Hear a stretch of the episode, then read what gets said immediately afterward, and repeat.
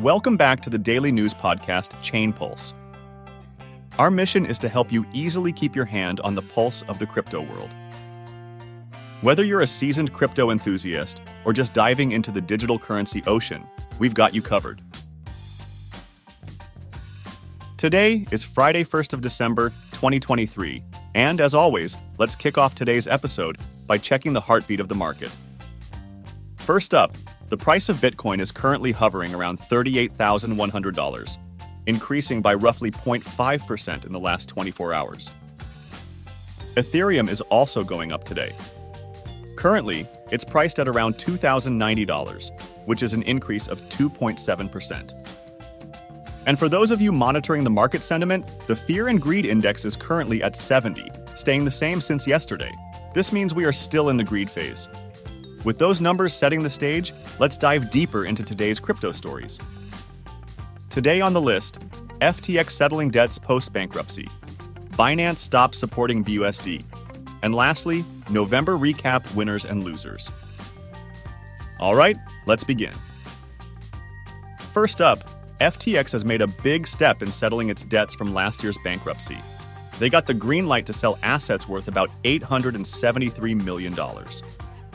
This sale is a key part of their plan to pay back people and companies that lost money when FTX went under. It's been a tough road for FTX. Last year, they filed for bankruptcy after some issues with another company, Alameda Research, came to light. Now they're selling assets from Bitwise and Grayscale Investments to help fix things. If you were affected by this, there's hope that you might see some of your lost assets returned soon. Moving on to IOTA, a cryptocurrency that's making waves. Its value shot up by 43% after announcing a new foundation in Abu Dhabi. This is a big deal because it's the first time a blockchain foundation like this has been set up under the Emirates regulations. The foundation has $100 million in IOTA tokens and is all about expanding IOTA's reach globally. Abu Dhabi is really pushing to be a top spot for crypto, even investing about $2 billion in blockchain and Web3 startups. IOTA's price jump shows that investors are excited about crypto projects in places with supportive rules and innovative tech. Next, let's talk about Binance. They're planning to stop supporting the BUSD stablecoin on December 15th. This follows orders from the New York Department of Financial Services. Binance had already said they'd phase out BUSD by February 2024 and suggested people switch to another stablecoin, FDUSD, without any conversion fees. Paxos, the company behind BUSD, says it'll still be redeemable at least until February 2024. So, if you have BUSD, don't forget to exchange it. This decision by Binance comes amid some hefty fines and changes at the top of the company. It highlights the challenges that crypto exchanges face with regulations and keeping up with market demands. Let's continue with ProShares Bitcoin Strategy ETF, known as BITO. This Bitcoin futures fund in the US has reached an all time high with $1.47 billion in assets. This beats its previous record from December 2021. BITO, which trades on the Chicago Mercantile Exchange, is a big hit among investors who want a regulated way to tap into Bitcoin's potential. Simeon Hyman from ProShares highlights the strong demand for BITO, showing that people are looking for regulated and familiar ways to invest in Bitcoin. Switching gears, Grayscale is shaking things up with its Bitcoin Trust GBTC.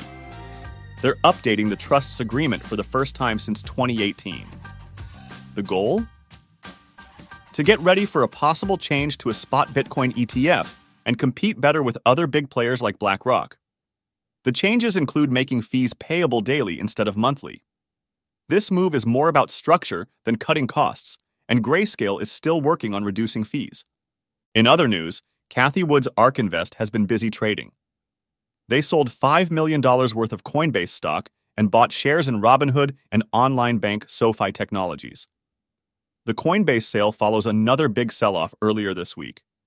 Meanwhile, Robinhood's stock is looking up, especially as they expand into the UK ARK has invested over $13 million in Robinhood this month.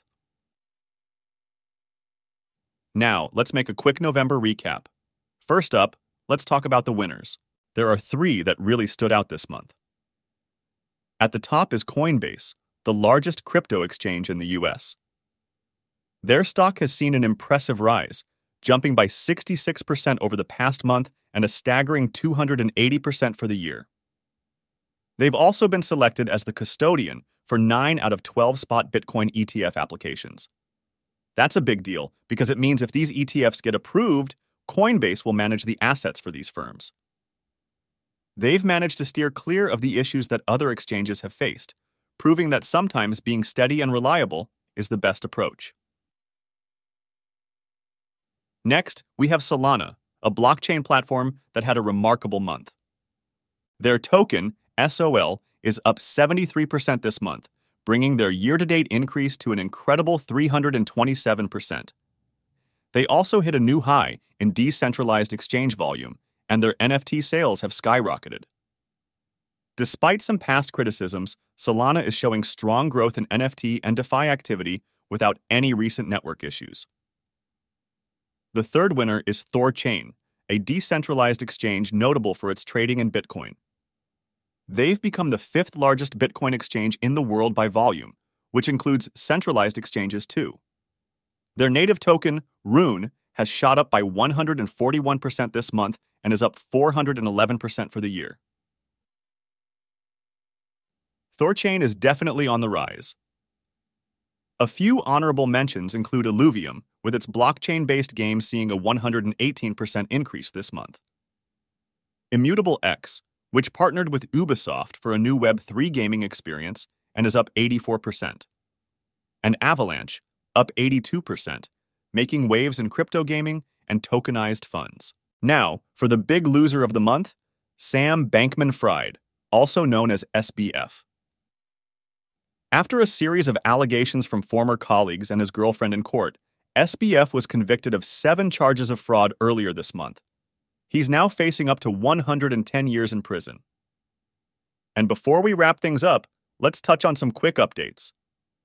A big highlight is the Forbes 30 under 30 list in finance, where crypto made a significant impact.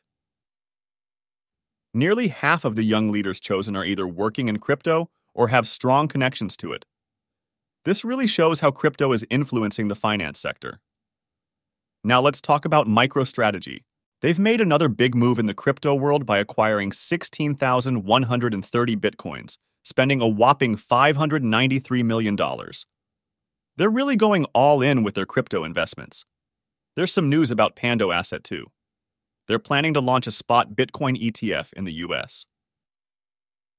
If this goes through, they'll be joining a growing group of Bitcoin ETF issuers, which currently stands at 13. In the realm of crypto lending, Celsius has some updates. The bankruptcy court has allowed them to open up crypto withdrawals for some account holders. These users can now withdraw 72.5% of their claims, although they will have to bear some transaction fees.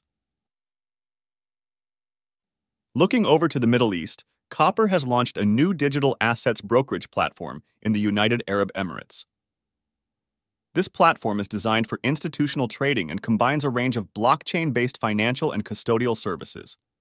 They're also planning to add securities financing and payments applications over the next year. Lastly, SoFi has announced that it's closing down its crypto trading service. However, they're providing a path for existing crypto customers to move their assets to Blockchain Com. And that is it for today. Thank you for joining us on Chain Pulse. Stay updated on the latest in crypto by subscribing. Do not believe in FUD, and until next time, bye.